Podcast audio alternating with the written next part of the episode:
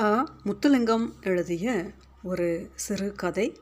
கதையின் பெயர் வாரம் அமெரிக்காவில் அவன் தங்கிய முதல் வீட்டுக்கு முன் ஒரு மயானம் இருந்தது.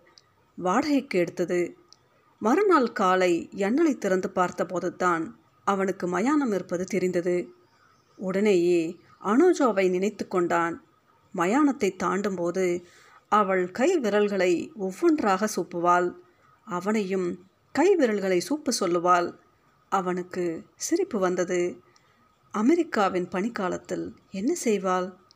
ஒவ்வொரு முறை மயானத்தை கடக்கும் போதும் கையுறையை கலற்றி ஒவ்வொரு விரலாக சூப்பிவிட்டு மறுபடியும் கையுறை அணிவாளா? செய்தாலும் செய்வாள். ஆச்சரியப்படுத்துவதில் அவளை யாரும் வெல்ல முடியாது.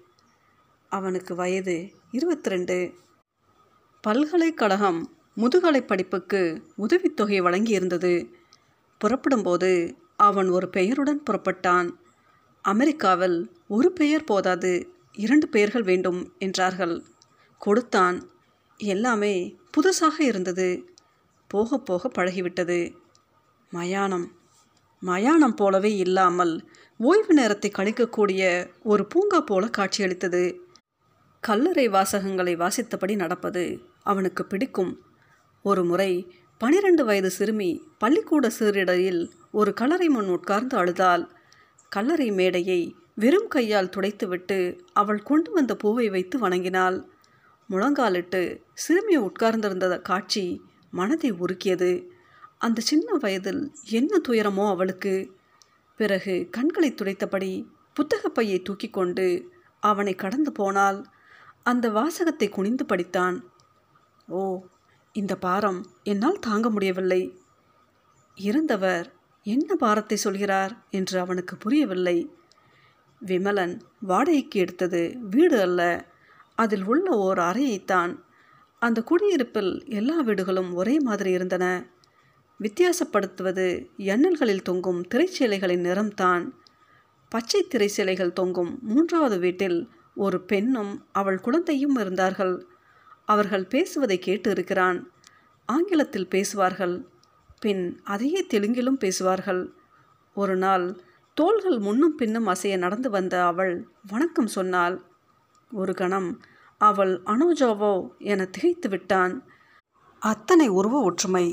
பின்னர் இவன் வணக்கம் சொன்னபோது தலையை பின்னால் எறிந்து புன்னகைத்தாள். கத்தை தலைமயிரை ஒரு விரலால் தொட்டு இழுத்து கொண்டே போனாள். அனோஜாவும் அப்படித்தான். அன்று இரவு முழுக்க அவனால் தூங்க முடியவில்லை. அனோஜாவின் நினைவு சுழன்று சுழன்று வந்தது. ஒரு சமயம் அவள் தனது இடது கையை தூக்கி கொண்டையிலே குத்தியிருந்த ஒரே ஒரு ஊசியை இழுத்தாள். அது ஒன்றுதான் அவள் செய்தது. தலைமுடி அருவி கொட்டுவது போல அவிழ்ந்து தோளில் விழுந்து வழிந்து கீழே இறங்கியது. அவன் மனதிலே அது பெரும் கிளர்ச்சியை உண்டு பண்ணியது. ஒரு விரலால் முடியை இழுத்தபடி மெல்லிய சிரிப்புடன் அவள் அசையாமல் நின்றாள். அடுத்த நகர்வை அவன்தான் செய்ய வேண்டும் என எதிர்பார்த்தாள். எங்கே ஆரம்பிப்பது என்று தான் அவனுக்கு தெரியவில்லை. குமிழ் போல தள்ளிக்கொண்டு நின்ற வெள்ளை தோள்களை தொட்டான். முதல் பக்கம் கிழிக்கப்பட்ட நாவலை தொடங்குவது போல அதன் பின்னர்தான் உருகும் சாக்லேட் போன்ற இதழ்களை கண்டான். அன்றைய மாலை முடிவுக்கு வந்தபோது ஒரே ஒரு முத்தம் மிஞ்சியது. அதனை இருவரும் சமமாக பங்கு போட்டு கொண்டார்கள். நடந்து வந்து வணக்கம் சொன்ன பெண்ணின் பெயர் விகாசினி என அறிந்தான். அவனுடைய வயதுத்தான் அவளுக்கு இருக்கும். ஒன்றிரண்டு வயது கூடவும் இருக்கலாம். அவளுடைய கணவன் ஒரு நாள் கடிதம் எழுதி வைத்துவிட்டு அவனுடன் வேலை செய்த ஒரு பெண்ணை கூட்டிக் கொண்டு அடுத்த மாநிலத்துக்கு ஓடி போய்விட்டான். அவனுக்கு சொந்தமான பொருட்களை எல்லாம் பல நாட்களாக திட்டம் போட்டு ரகசியமாக கடத்தியிருக்கிறான். விகாசினிக்கு அது தெரியாது. ஒரு இரவுக்குள் அவளுடைய வாழ்க்கை மாறியது. அவளுடைய வருமானத்தில் வீட்டு வாடகை கட்ட வேண்டும். ஏனைய செலவுகளை சமாளிக்க வேண்டும். குழந்தையை பராமரிக்க வேண்டும். அவள் இடிந்து போனால். இந்த விவரங்கள் எல்லாம் பின்னாளில் அவள் சொல்லித்தான் விமலனுக்கு தெரியும். ஒரு நாள் அவன் மயானத்தை சுற்றி பார்த்துவிட்டு வெளியே வந்தபோது விகாசினி அவனை எதிர்பார்த்து வாசலில் நின்றாள். ஒரு கையிலே அவளுடைய மகனை பிடித்திருந்தாள். உற்சாகமாக சிரித்து எப்படி இருக்கிறீர்கள்? என்று கேட்டாள். அவள் பற்கள் பளியரென்று வெள்ளையாக ஒளி வீசின. தலைமயிர் வாரி இழுக்கப்பட்டு ஈரமாக பளபளத்தது. அவள் முகத்திலிருந்து அவனால் கண்களை எடுக்க முடியவில்லை. எனக்கு ஓர் உதவி தேவையாக இருக்கிறது என்றாள். விமலன் திகைத்து விட்டான். உதவியா? என்னிடமா? என்றான். வழக்கமாக அவள் கணவன்தான் காலையில் குழந்தைகள் காப்பகத்தில் மித்திரனை விட்டுவிட்டு போவான். அவள் வேலை செய்யும் மருந்தகம் எதிர் திசையில் இருந்ததால் அவனை காப்பகத்தில் விட்டு போகும்போது தினமும் ஒரு மணி நேரம் லேட்டாகி விடுகிறது. நீங்கள் பல்கலைக்கழகத்துக்கு அதே வழியில் தினமும் போகிறீர்கள். நான் வேறு ஏற்பாடு செய்யும் வரைக்கும் உங்களால் மித்திரனை காப்பகத்தில் விட முடியுமா? மாலையில் நான் திரும்பும்போது அவனை அழைத்து வந்து விடுவேன் விமலன் இதை எதிர்பார்க்கவில்லை. தயங்காமல் நிச்சயம் என்றான். அவளுக்கு ஓர் உதவி செய்ய முடிகிறது என்பதே அவனுக்கு மகிழ்ச்சியாக இருந்தது. மித்ரன் அபூர்வமான குழந்தை. இரண்டு வயதுதான் ஆகிறது. சொல்வதை அமைதியாக கேட்பான். ஆனால் பேசவே மாட்டான். அவனுடைய சேமிப்பில் இருப்பது இரண்டு மூன்று வார்த்தைகள். அவனுடைய பதில் அநேகமாய் ம் என்றிருக்கும். சரியாக காலை ஏழு பத்துக்கு மித்ரனை வெளிக்கிடுத்தி விமலனின் அறையில் விட்டுவிட்டு விகாசினி வேலைக்கு போய்விடுவாள். மித்ரன் அறையில் உட்கார்ந்து டிவி பார்க்கும்போது விமலன் உடை மாற்றி வெளிக்கிடுவான் ஏழு இருபத்தஞ்சுக்கு அவர்கள் புறப்பட்டால் காப்பகத்துக்கு ஏழு ஐம்பத்தஞ்சுக்கு வந்து விடுவார்கள். அமெரிக்கர்களுக்கு பிடிக்காத நாள் வியாழக்கிழமை என்று ஆராய்ச்சி சொன்னது. விமலனுக்கும் அந்த நாள் பிடிக்காது. பேராசிரியரிடம் ப்ராஜெக்ட் சமர்ப்பிக்க வேண்டிய நாள். ஓரிரு தடவை பிந்தி போய் பேராசிரியர் அவனை எச்சரித்திருக்கிறார். முதல் நாள் இரவு அவன் ஆராய்ச்சி குறிப்புகளை எழுதி முடித்து படித்தபோது இரவு இரண்டு மணி. காலை விகாசினி வந்து கதவை தட்டிய போதுத்தான் தான் அவன் எழுந்தான். மித்திரனை விட்டுவிட்டு அவள் போய்விட்டாள். விமலன் அவசர அவசரமாக உடை மாற்றி வெளிக்கிட்ட நேரம் வெளியே மெல்லிய பனித்தூறல் போட ஆரம்பித்தது. ஆராய்ச்சி சம்பந்தமான தகவல்கள் வரைபடங்கள் புத்தகங்கள் மடிக்கணினி போன்றவற்றை மறக்காமல் எடுத்து வைத்தான்.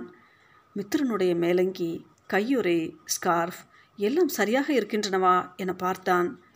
மித்திரன் சப்பாத்துக்களை கலற்றிவிட்டான் அவற்றை மறுபடியும் கட்டினான். அவனுடைய உணவு தண்ணீர் குடவை புத்தகப்பை ஒவ்வொன்றையும் ஞாபகமாக ஏற்ற வேண்டி இருந்தது கராஜ் பட்டனை அமர்த்தி கதவை திறந்து காரை வெளியே எடுத்தான். அவன் புறப்படும் நேரம் பார்த்து பனிப்பொழிவு கூடியது. அவனுடைய பல்கலைக்கழகத்தை தொட்டு ஓடும் சார்ல்ஸ் நதி உறைந்து விட்டது. அவனுடன் படிக்கும் நண்பன் ஒருவன் தான் கோடையில் இருபத்தி ரெண்டு மைல் தூரம் அதில் படகு விடுவதாகவும் அதே தூரத்தை அதே உறைந்து போன ஆற்றில் குளிர்காலத்தில் சைக்கிள் ஓட்டி கடப்பதாகவும் சொல்லியிருந்தான். இந்த செய்தியை அனுஜாவுக்கு எழுதினால் அவள் என்ன செய்வாள்? முதலில் நம்ப முடியாது என்று கண்களை உருட்டுவாள். மயானத்தை கடக்கும்போது கை விரல்கள் சுப்பாவிட்டால் பேய் பிடிக்கும் என்பதை நம்புகிறவள். இதை ஏன் நம்பக்கூடாது? அவள் அவனுக்கு துரோகம் செய்யவில்லை. காதலை அவன்தான் முறித்தான். அவளுடைய நன்மைக்காக வீட்டிலே அவளுக்கு பெரிய உத்தியோகத்தில் இருக்கும் மாப்பிள்ளையை மனம் பேசினார்கள். அப்படி ஒரு வசதியான வாழ்க்கையை அவனால் ஒருபோதும் கொடுக்க முடியாது. அவனுக்கு முன்னால் போன கார்கள் எல்லாம் ஊர்ந்து கொண்டு போயின. எப்படியோ காப்பகத்துக்கு போய் சேர்ந்தபோது மனம் நிம்மதியானது. அந்த காப்பகத்தில் ஒரு வழக்கம் இருந்தது. கார்களை ஓட்டிக்கொண்டு ஒன்றன் பின் ஒன்றாக வந்து தங்கள் முறை வரும் மட்டும் காத்திருக்க வேண்டும். ஆசிரியர்கள் வந்து கதவை திறந்து சீட் பெல்ட்டை கலற்றி அவர்களாகவே குழந்தைகளை தூக்கி உள்ளே கொண்டு செல்வார்கள். விமலன் தன் முறை வந்ததும் காரின் கதவை திறக்கும் பட்டனை அமைக்கினான். பனிக்குளிருக்கு மஞ்சள் மேலங்கி அணிந்த ஆசிரியை அவனுக்கு கை காட்டி வணக்கம் தெரிவித்த பின்னர் கார் கதவை திறந்தார். திறந்தவர் அப்படியே திகைத்து நிற்பதை கண்ட விமலன் என்னவென்று எட்டி திரும்பி காருக்குள் பார்த்து அதிர்ச்சியடைந்தான். அங்கே முத்திரன் இல்லை. பதறி எடுத்து இறங்கி பின்னுக்கு போய் தேடினான். காருக்கு கீழே பார்த்தான். பூட்ஸை திறந்து மூடினான். அவனுக்கு பேச்சு வரவில்லை. ஆசிரியை அவனை வியப்புடன் பார்க்க ஒன்றுமே பேசாமல் காருக்குள் ஏறி வேகமாக காரை எடுத்து வெளியே வந்து வீட்டை நோக்கி திருப்பினான். விமலனின் கை கால் எல்லாம் பதறியது. காருக்குள்ளே மித்ரனுடைய புத்தகப்பை பானக்குடுவை எல்லாம் இருந்தன. அவன் எடுத்து போக வேண்டிய மடிக்கணினி வரைபடங்கள் குறிப்பேடுகள் சகலமும் இருந்தன. ஆனால் மித்ரனை காணவில்லை. என்ன நடந்தது? எப்படி தவறினான் என்பது அவன் மூளைக்கு எட்டவில்லை. புறப்படும் அவசரத்தில் குழந்தையை காருக்குள் ஏற்ற மறந்துவிட்டானா? அவனால் நம்ப முடியவில்லை. கார் கராஜ் கதவை திரும்பவும் பூட்டினானா என்பதும் ஞாபகத்தில் இல்லை. ஒருவேளை குழந்தை நடந்து வழி தவறி பனியில் உறைந்து போய்விடுவானோ? அல்லது பனிப்பொழிவில் ரோட்டில் போகும் கார் ஏதாவது அவனை அடித்து போட்டுவிட்டால்? என்றெல்லாம் அவன் மனம் போட்டு வதைத்தது. திரும்பும் வழியில் பனிப்பொழிவு இரண்டு அங்குலத்தை தாண்டிவிட்டதால் காரை ஓட்டுவது சிரமமாக கொண்டு வந்தது. கார் கண்ணாடி துடைப்பான் வேலை செய்யவில்லை. தலையை வெளியே நீட்டி ஒரு கையால் அடிக்கடி கண்ணாடியை துடைக்க வேண்டியிருந்தது.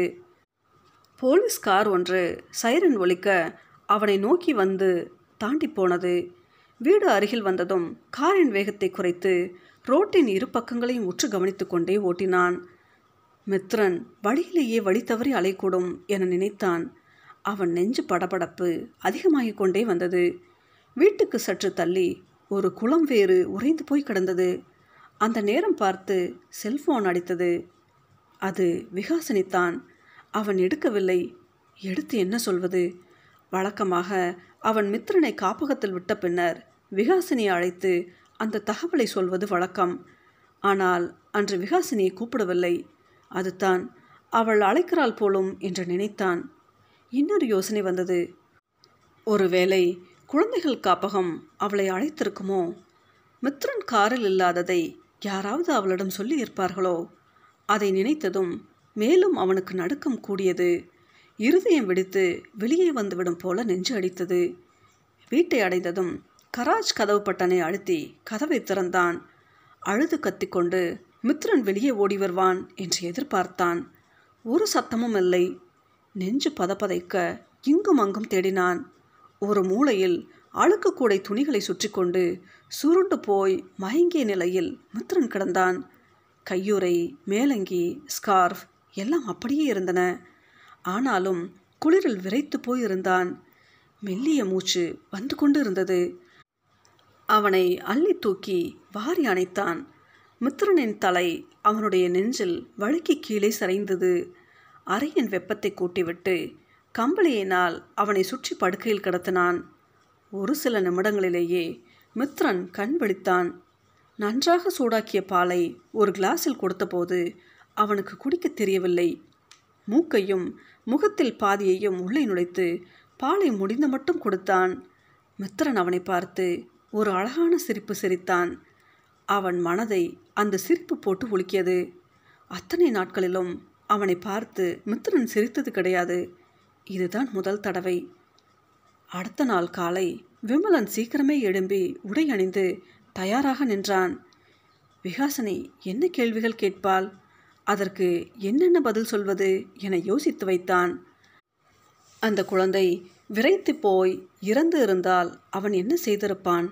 அவன் கொலைக்காரன் ஆகியிருப்பான் அவன் மனம் அதிர்ந்தது. எல்லா சாமான்களையும் ஏற்றினான். ஆனால் குழந்தையை காருக்குள் ஏற்ற மறந்து விட்டான் எப்படித்தான் அவளுக்கு முகம் கொடுப்பான்?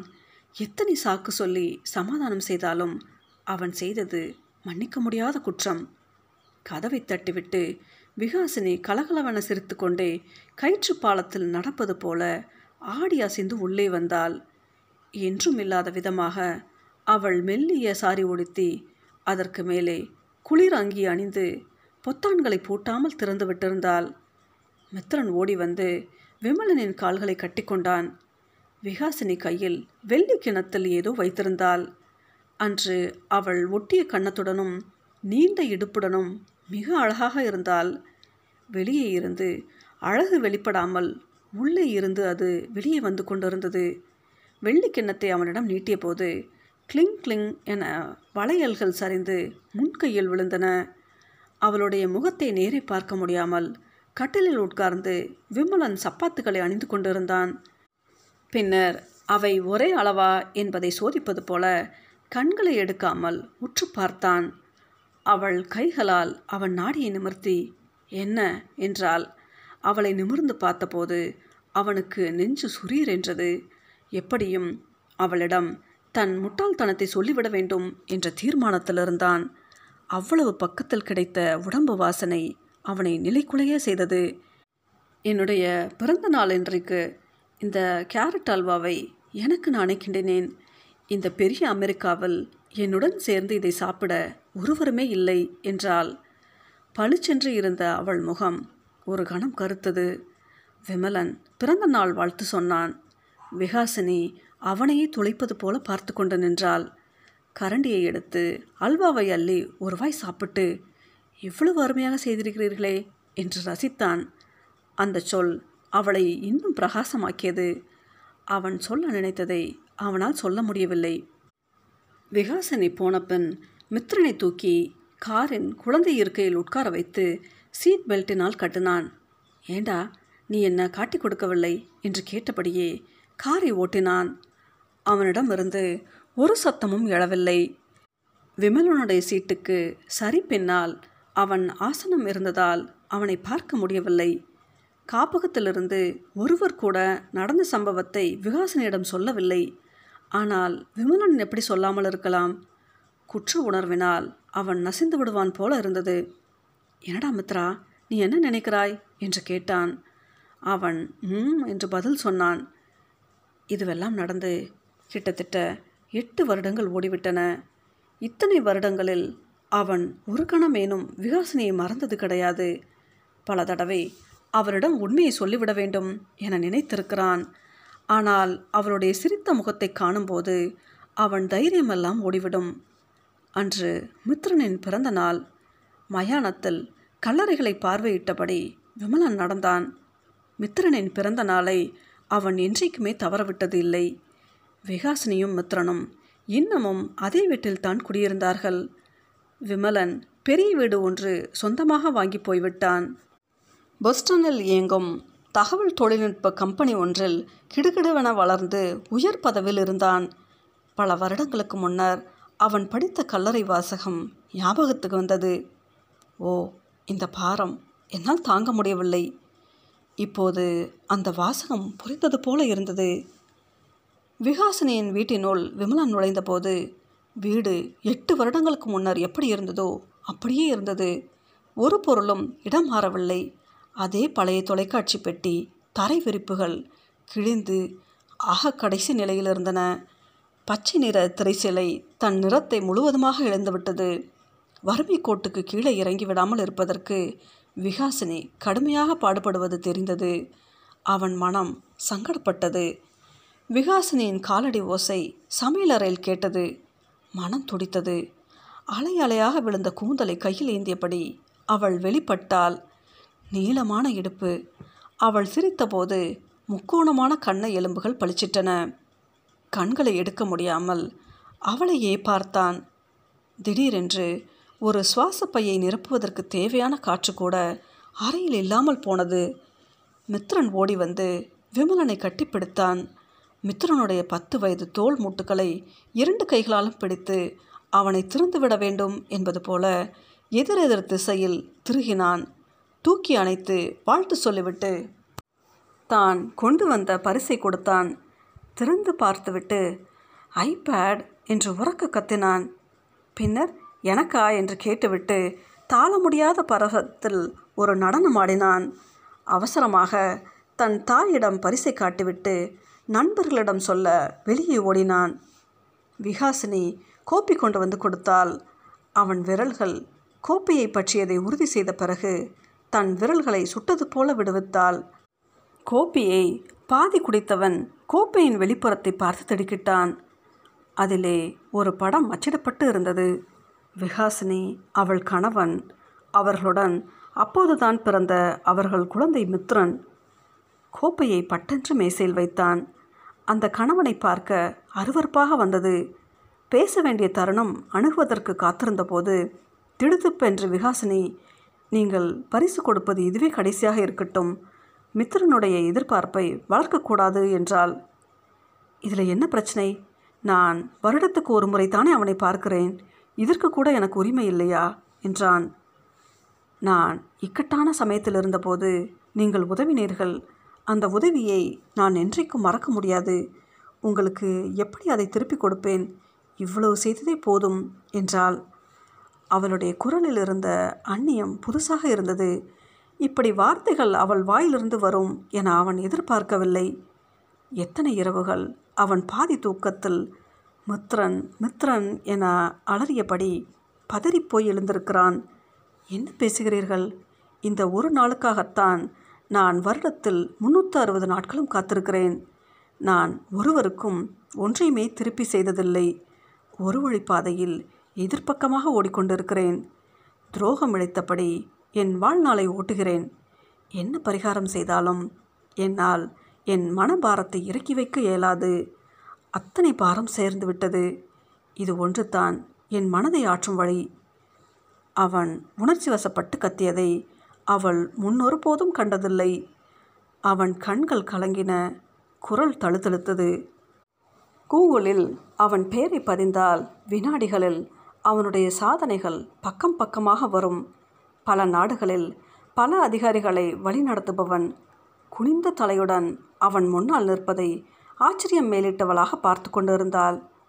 நீங்கள் எத்தனை பெரிய பதவியில் இருக்கிறீர்கள்? இது என்ன? என்றால் இத்தனை காலமாக உங்கள் மதிப்பு எனக்கு தெரியவில்லை. அமெரிக்க பெண்ணியின் மதிப்பு ஒரு சதம். அதை உருக்கினால் இரண்டரை சதம். நீங்கள் உருக்கிய அமெரிக்க பெண்ணி. ஒன்றுமே புரியாமல் என்ன சொல்கிறீர்கள்? என்றால் மித்ரனை பராமரிக்கும் பொறுப்பு இனிமேல் எனக்கு. இன்று நேற்று யோசித்து இந்த முடிவுக்கு நான் வரவில்லை. பல மாதங்களாக இதை பற்றியே சிந்தித்தேன். உங்களை என் மீதி வாழ்நாளில் என்னால் மறக்க முடியாது. மனமுடிக்க ஆசைப்படுகிறேன். சம்மதிப்பீர்களா? என்றான். முதலில் அவள் அதிர்ச்சியில் வாயடித்து போய் நின்றாள். பின்னர் அவளுடைய வாய் அசைந்தபோது அவள் ஏதோ பேசுகிறாள் என்பதை அவன் உணர்ந்தான்.